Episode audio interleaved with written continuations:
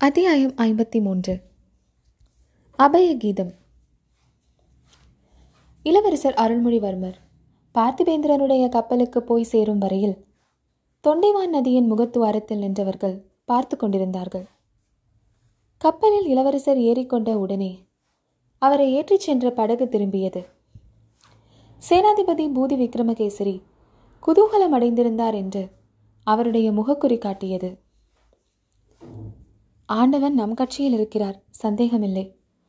இளவரசரின் திருமேனியில் உள்ள சங்கு சக்கர சின்னங்கள் பழுதாக போய்விடுமா? பார்த்திபேந்திரன் அவரை பத்திரமாக காஞ்சி கொண்டு போய் சேர்த்து விடுவான். நாமும் நம் படைகளுடன் தஞ்சையை நோக்கி புறப்பட வேண்டியதுதான்.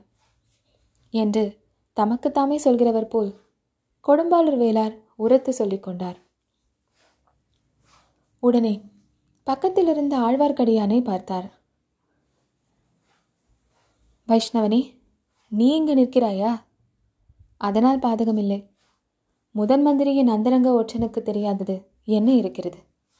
சரி நீ என்ன செய்யப் போகிறாய்? மாதோட்டத்துக்கு என்னுடன் வரப்போகிறாயா? என்று கேட்டார். இல்லை ஐயா முதன் மந்திரி எனக்கு இட்ட இன்னும் ஒரு வேலை நான் செய்ய வேண்டியிருக்கிறது. அது என்ன அப்பா? ஆழ்வார்க்கடியான் சற்று தூரத்தில் ஊமை ராணியும் பூங்குழலியும் நின்ற இடத்தை நோக்கினான்.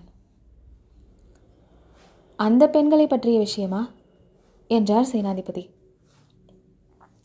அவர்களில் ஒருவரை பற்றியதுதான். இலங்கையில் இத்தகைய ஊமை ஸ்திரீ ஒருத்தியை பார்க்க நேர்ந்தால் அவளை எப்படியாவது தஞ்சாவூருக்கு அழைத்து வரும்படி முதன் மந்திரி கட்டளையிட்டிருக்கிறார் என்றான் ஆழ்வார்க்கடியான். நல்ல வேலை உனக்கு கொடுத்தார் அதை காட்டிலும் இலங்கை கடல்களில் அடிக்கும் புயல் காற்றுகளில் ஒன்றை பிடித்து கொண்டு வரும்படி உனக்கு சொல்லியிருக்கலாம்.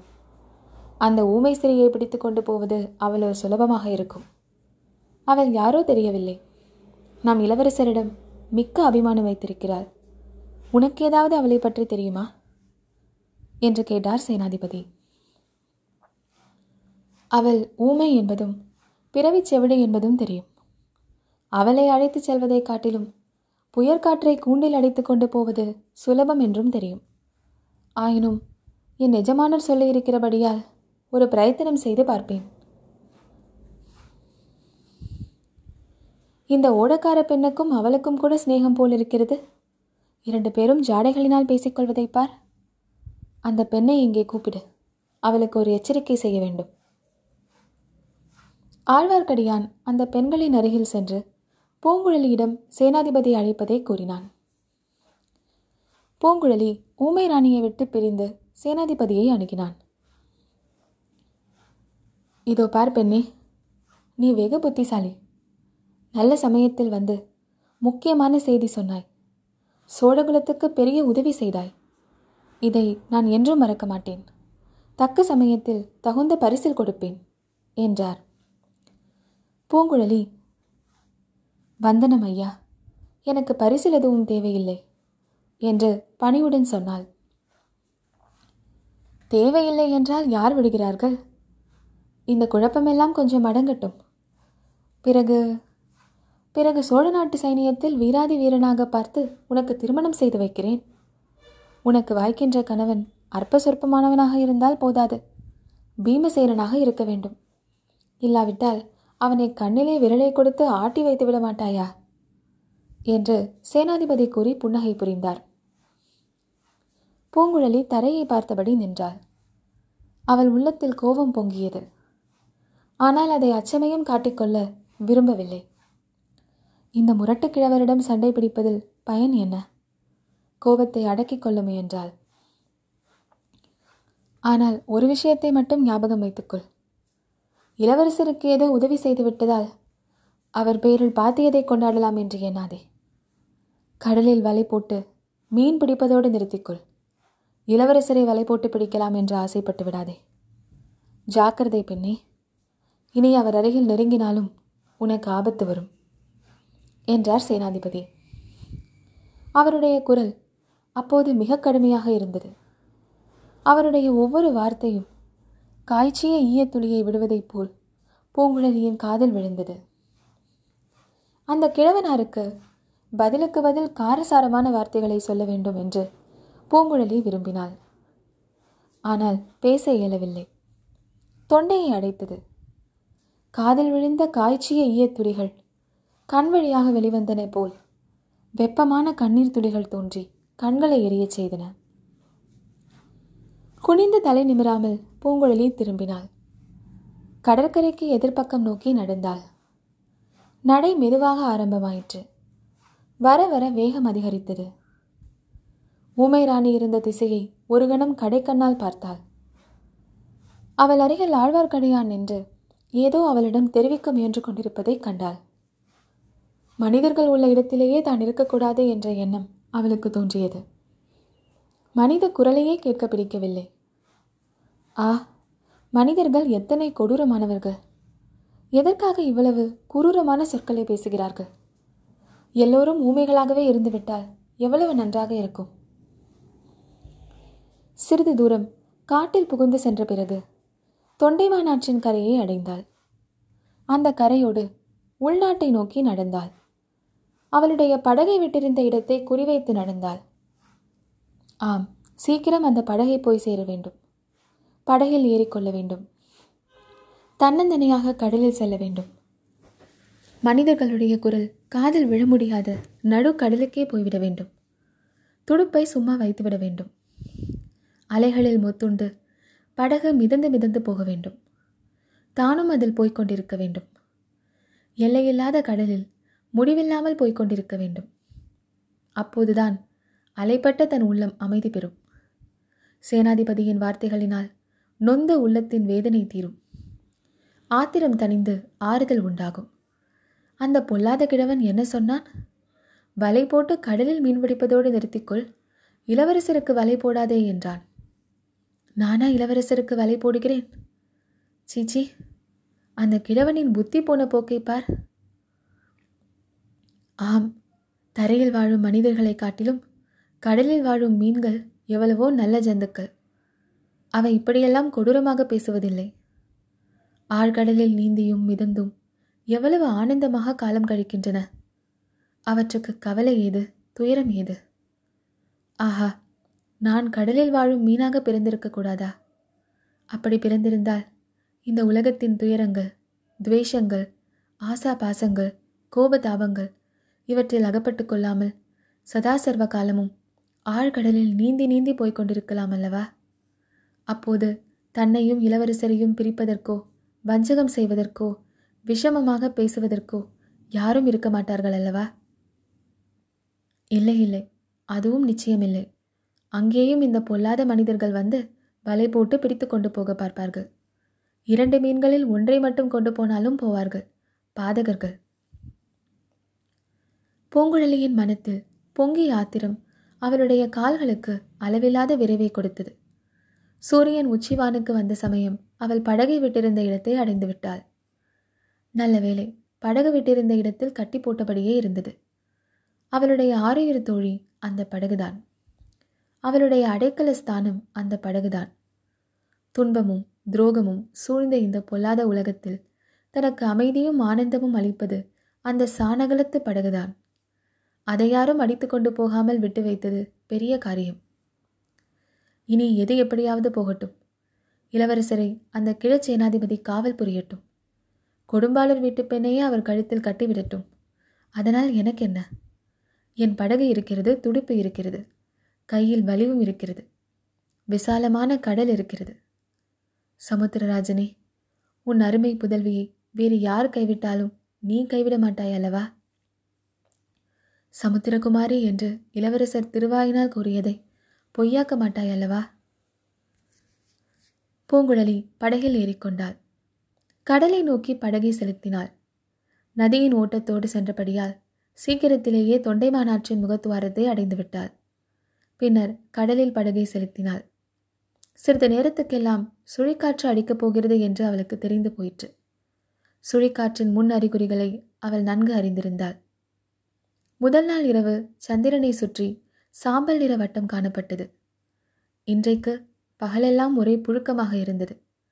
மரங்களில் இலை அசையவில்லை. அதோ தென்மேற்கு மூலையில் கரிய மேகத்திட்டுக்கள் கிளம்பிவிட்டன. சீக்கிரத்தில் சுழிக்காற்று அடிக்கப் போவது நிச்சயம். கடலின் கொந்தளிப்பு அற்புத காட்சியாக இருக்கும். கடலில் அகப்பட்டு கொள்ளக்கூடாது. பூதத்தீவுக்கு போய் தங்கியிருப்பது நல்லது. அங்கே தங்கியிருந்தால் சுழிக்காற்றினால் கடலில் உண்டாகும் அல்லோல கல்லோலத்தை நன்றாக பார்த்து கழிக்கலாம். காற்று அடித்துவிட்டு போன பிறகு கடலிலும் கொந்தளிப்பு சிறிது அடங்கிய பிறகு படகை கடலில் செலுத்தி கொண்டு கோடிக்கரைக்கு போகலாம். இப்போது என்ன அவசரம்? கோடிக்கரைக்கு இப்போது அந்த மரக்கலம் அநேகமாக போயிருக்கும். நல்ல வேலை சுழிக்காற்றில் அது அகப்பட்டு கொண்டிருக்காது. இளவரசர் இத்தனை நேரம் பத்திரமாக போய் அங்கே இறங்கி இருப்பார் அல்லது ஒருவேளை மாமல்லபுரத்துக்கே போயிருந்தாலும் போயிருப்பார். எங்கே போயிருந்தால் நமக்கு என்ன? சுழிக்காற்றில் அகப்பட்டு கொண்டிருக்க மாட்டார். அந்த வரைக்கும் திருப்தி அடையலாம் சுழிக்காற்று தொடங்குவதற்கு முன்னால் அடியோடு காற்று நின்று போயிருந்தபடியால் மரக்கலங்கள் பாய்விரித்திருந்தும் கடலில் போக முடியவில்லை என்பது பூங்குழலிக்கு தெரியாது. ஆகையால் இத்தனை நேரம் அக்கறை போய் சேர்ந்திருக்கும் என்றே நினைத்தாள். சேனாதிபதி இளவரசருக்கு வலை போடாதே என்று சொன்னது அடிக்கடி அவளுடைய மனதில் தோன்றி துன்புறுத்தி கொண்டிருந்தது. ஆகையால் கோடிக்கரைக்கு தானும் உடனே போக வேண்டாம் என்று எண்ணினாள். பூதத்தீவில் தங்கியிருந்து சுழிக்காற்றின் அட்டகாசங்களை வேடிக்கை பார்த்து கொண்டிருந்து விட்டு பிறகு சாவகாசமாக புறப்பட தீர்மானித்தாள். தொண்டைமானாற்றின் முகத்துவாரத்திலிருந்து பூதத்தீவு அதிக தூரத்தில் இல்லை. ஆகையால் புறப்பட்ட ஒரு நாழிகை நேரத்துக்குள் அங்கே போய் சேர்ந்து விட்டாள் பூங்குழலி பூதத்தீவை சேர்ந்ததற்கும் சுழிக்காற்று அடிக்கடி தொடங்கியதற்கும் சரியாக இருந்தது. படகை கரையில் ஏற்றி குப்புற கவிழ்த்து பத்திரமாக கட்டி போட்டுவிட்டு பூங்குழலி அத்தீவில் இருந்த ஒரு சிறிய புத்த ஸ்தூபத்தை அடைந்தாள். முதலில் சற்று நேரம் அதன் அடிவாரத்து குகை அறையில் காற்றிலும் மழையிலும் அடிபடாது இருந்து பார்த்தாள். அதிக நேரம் அவளால் அப்படி இருக்க முடியவில்லை. வாயு பகவானின் கோலாகல திருவிளையாடல்களை பார்க்கும் ஆசை உண்டாயிற்று. குகையிலிருந்து வெளிவந்து படிக்கட்டில் ஏறி ஸ்தூபத்தின் உச்சியை அடைந்தாள். அப்போது சுற்றுப்புறத்து சூழ்நிலை அவள் உள்ளத்தின் நிலைக்கு ஒத்ததாக இருந்தது. பூதத்தீவில் ஓங்கி வளர்ந்திருந்த நூற்றுக்கணக்கான தென்னை மரங்கள் தலைவிரி கோலமாக ஊழிக்காலத்தில் சம்ஹாரமூர்த்தியை சுற்றி நின்று பூதகணங்கள் ஆடுவது போல் ஆடின. கடல் அலைகள் அத்தென்னை மரங்களின் உயரம் சில சமயம் எழும்பி இமயமலையின் பனிசிகரங்களைப் போல் ஒரு வினாடி காட்சியளித்து மறுவினாடி நூறு கோடி நுரைத்துளிகளாக சிதறி விழுந்தன. சுழன்று சுழன்று அடித்த காற்றின் சத்தமும் அலைகளின் பேரொளியும் இடையிடையே கேட்ட இடி முழக்கமும் சேர்ந்து திக்கு திகாந்தங்கள் எல்லாம் இடிந்து தகர்ந்து விழுகின்றன என்று எண்ணச் செய்தன. வானத்தை வெட்டி பிளப்பதைப் போல் அவ்வப்போது தோன்றி கப்பும் கிளையும் விட்டு படர்ந்து ஓடி மறைந்த மின்னல்கள் ஒரு வினாடி நேரம் கொந்தளித்த அலைக்கடலையும் பேயாட்டம் ஆடிய மரங்களையும் வெளிச்சம் போட்டு காட்டிவிட்டு மறுவினாடி கண்ணங்கரிய காரிருளில் ஆழச் செய்தன.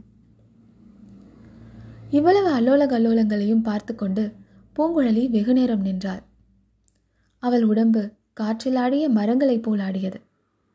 அவள் கூந்தல் அவிழ்ந்து காற்றில் பறந்தது.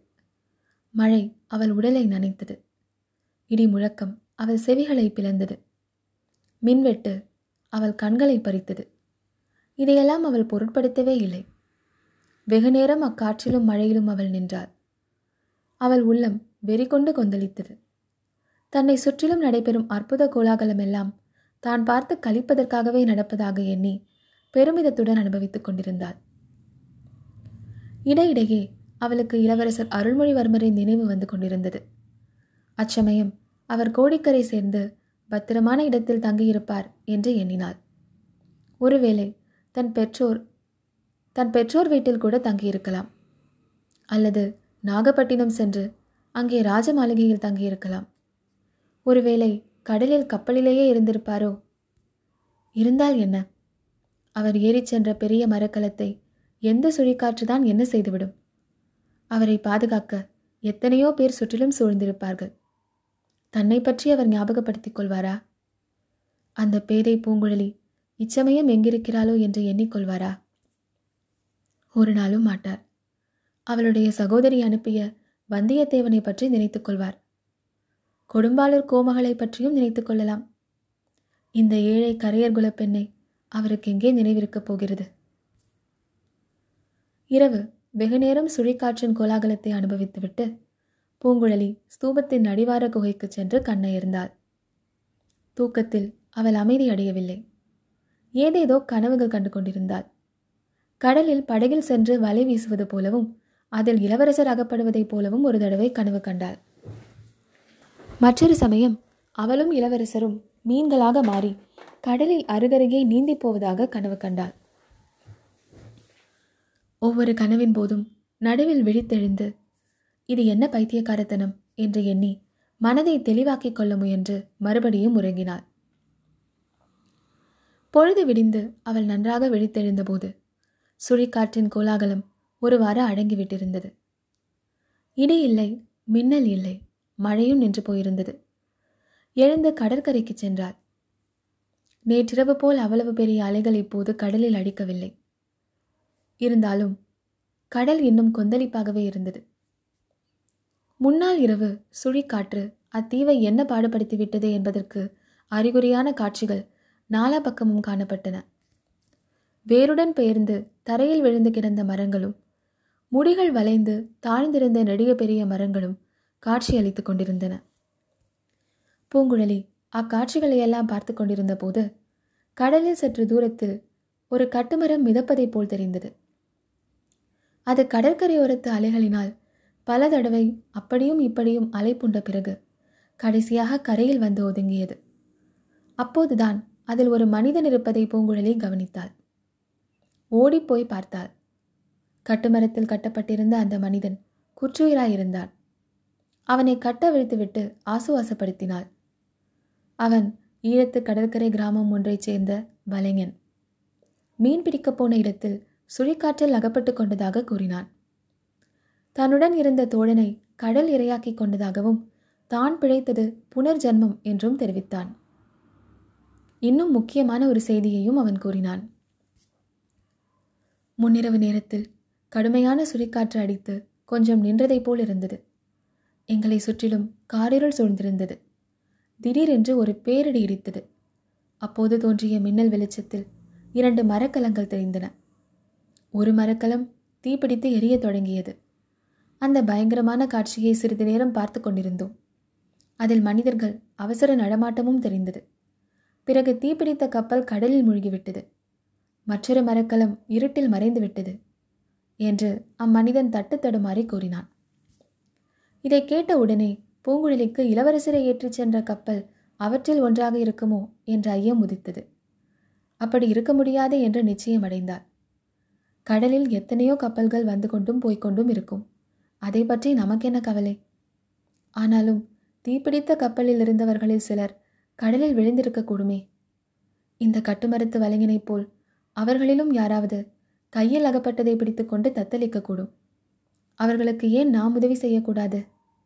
படகில் ஏறிச் சென்று அப்படி தத்தளிக்கிறவர்களை ஏற்றிக்கொண்டு வந்து ஏன் கரை சேர்க்கக்கூடாது? பின்னே இந்த ஜென்மம் எதற்காகத்தான் இருக்கிறது? அவ்வளவுதான். இந்த எண்ணம் தோன்றியதோ இல்லையோ? பூங்குழலி படகை கட்டவிழித்து நிமிர்த்தி கடலில் தள்ளிவிட்டாள். தானும் ஏறிக்கொண்டாள். அவளுடைய இரும்பு கரங்களின் பலம் முழுவதையும் உபயோகித்து துடுப்பை வலித்தாள். கரையில் வந்து மோதிய அலைகளை தாண்டி அப்பால் போகும் வரையில் மிக கடினமான வேலையாக இருந்தது. அப்புறம் அவ்வளவு கஷ்டமாக இல்லை. வழக்கம் போல் சர்வ சாதாரணமாக அவளுடைய கரங்கள் துடுப்பை வலித்தன. படகு உல்லாசமாக ஆடிக்கொண்டு மெல்ல மெல்ல நகர்ந்து சென்றது. பூங்குழலியின் உள்ளத்தில் குதூகலமும் பொங்கியது. அவள் படகிலே வழக்கமாக பாடும் பழைய கீதம் தானாகவே புதிய உருவம் கொண்டது. அலைகளின் இறைச்சலை அடக்கிக் கொண்டு அந்த கீதம் அவளுடைய கம்பீரமான இனிய குரல் வழியாக வெளிவந்து நாற்றிசையும் பரவியது. அலைக்கடல் கொந்தளிக்கையிலே அகக்கடல்தான் கழிப்பதுமே நிலமகளும் துடிக்கையிலே நெஞ்சகந்தான் துள்ளுவதேன். இடியிடித்து என் திசையும் வெடிப்படும் அவ்வேளையிலே நடனக்கலை வல்லவர் போல் நாட்டியந்தான் ஆடுவதேன். பாய்மரக்கட்டையை பிடித்துக்கொண்ட இளவரசரும் வந்தியத்தேவனும் அலைக்கடலில் முத்துண்டு முத்துண்டு மிதந்து கொண்டிருந்தார்கள். அன்று ஒரு இரவுதான் அவர்கள் அவ்வாறு கடலில் மிதந்தார்கள். ஆனால் வந்தியத்தேவனுக்கு அது எத்தனையோ யுகங்கள் என தோன்றியது. அவன் சீக்கிரத்திலேயே நிராசை அடைந்து விட்டான். பிழைத்து கரையேறுவோம் என்ற நம்பிக்கையை அடியோடு இழந்து விட்டான். ஒவ்வொரு தடவை அலை உச்சிக்கு அவன் போய் கீழே வந்தபோதும் இத்துடன் செத்தேன் என்று எண்ணிக்கொண்டான். மறுபடியும் உயிரும் உணர்வும் இருப்பதைக் கண்டு வியந்தான். அடிக்கடி இளவரசரை பார்த்து என்னுடைய அவசர புத்தியினால் தங்களையும் இந்த ஆபத்துக்கு உள்ளாக்கினேன் என்று புலம்பினான். இளவரசர் அவனுக்கு ஆறுதல் கூறி தைரியமூட்டி வந்தார். மூன்று நாள் நாலு நாள் வரையில் கடலில் இம்மாதிரி மிதந்து பிழைத்து வந்தவர்கள் உண்டு என்று அடிக்கடி சொல்லி வந்தார். நாம் கடலில் விழுந்து எத்தனை நாள் ஆயின? என்று வந்தியத்தேவன் கேட்டான். இன்னும் ஒரு ராத்திரி கூட ஆகவில்லையே என்றார் இளவரசர். போய் போய் பல நாட்கள் ஆகியிருக்க வேண்டும் என்றான் வந்தியத்தேவன். கொஞ்ச நேரத்துக்கெல்லாம் அவனுக்கு இன்னொரு கஷ்டம் ஏற்பட்டது. தொண்டை வறண்டு போய் தாகம் எடுத்தது. தண்ணீரிலேயே மிதந்து கொண்டிருந்தான். ஆனால் தாகத்துக்கு குடிக்க தண்ணீர் இல்லை. இது பெரிய சித்திரவதையாக இருந்தது. இளவரசரிடம் கூறினான் கொஞ்சம் பொறுமையாக இரு. சீக்கிரம் பொழுது விடியும். எங்கேயாவது கரையிலே போய் ஒதுங்குவோம் என்றார் இளவரசர். சிறிது நேரம் பொறுத்து பார்த்தான். முடியவில்லை. ஐயா என்னால் இந்த சித்திரவதையை பொறுக்க முடியாது. கட்டை அவிழ்த்து விடுங்கள். கடலில் முழுங்கி சாகிறேன் என்றான். இளவரசர் மீண்டும் தைரியம் கூற முயன்றார். ஆனால் பலிக்கவில்லை. வந்தியத்தேவனுக்கு வெறி மூண்டது. தன்னுடைய கட்டுக்களை தானே அவிழ்த்து கொள்ள முயன்றான். இளவரசர் அதை பார்த்தார். அருகில் நெருங்கிச் சென்று அவனுடைய தலையில் ஓங்கி இரண்டு அறை அறைந்தார். வந்தியத்தேவன் உணர்வை இழந்தான். அவன் மறுபடி உணர்வு பெற்றபோது பொழுது விடிந்து வெளிச்சமாக இருப்பதைக் கண்டான். அலைகளின் ஆரவாரமும் சிறிது அடங்கி இருந்தது. சூரியன் எங்கேயோ உதயமாகி இருக்க வேண்டும். ஆனால் எங்கே உதயமாகி இருக்கிறது என்று பார்க்க முடியவில்லை. இளவரசர் அவனை அன்புடன் நோக்கி தோழா சமீபத்தில் எங்கேயோ கரை இருக்க வேண்டும். தென்னை மரம் ஒன்றின் உச்சியை சற்று முன் பார்த்தேன். இன்னும் கொஞ்சம் பொறுமையாக இரு என்று சொன்னார். இளவரசே என்னை கைவிட்டு விடுங்கள். தாங்கள் எப்படியாவது தப்பி பிழையுங்கள் என்றான் வந்தியத்தேவன். வேண்டாம் அதைரியப்படாதே. உன்னை அப்படியெல்லாம் நான் விட்டுவிட மாட்டேன். ஆஹா அது என்ன? யாரோ பாடுகிற குரல் போல் துணிக்கிறதே என்றார் இளவரசர். ஆம் அப்போது அவர்களுடைய காதில் பூங்குழலி படகிலிருந்து பாடிய பாட்டுதான் கேட்டது. அலைக்கடல் கொந்தளிக்கையிலே அகக்கடல்தான் கழிப்பதுமேன் என்ற கீதம் அவர்களுடைய காதில் அபயகீதமாக துணித்தது. உடற் சோர்வும் மன சோர்வும் முற்று முக்கால் பிராணனை இழந்திருந்த வந்தியத்தேவனுக்கு கூட அந்த கீதம் புத்துயிர் அளித்து உற்சாகமூட்டியது. இளவரசே பூங்குழலியின் குரல்தான் அது. படகோட்டி கொண்டு வருகிறாள். நாம் பிழைத்து போனோம் என்று சொன்னான். சிறிது நேரத்துக்கெல்லாம் படகு அவர்கள் கண்ணுக்கு தென்பட்டது. நெருங்கி நெருங்கி அருகில் வந்தது. பூங்குழலி இது உண்மையில் நடப்பதுதானா? என்று சந்தேகப்பட்டு செயலிழந்து நின்றாள் இளவரசர் வந்தியத்தேவனை கட்டவிழ்த்து விட்டார். முதலில் தாம் படகில் தாவி ஏறிக்கொண்டார் பின்னர் வந்தியத்தேவனையும் ஏற்றிவிட்டார். பூங்குழலி கையில் பிடித்த துடுப்புடன் சித்திரப்பாவையைப் போல் செயலற்று நின்று கொண்டிருந்தாள்.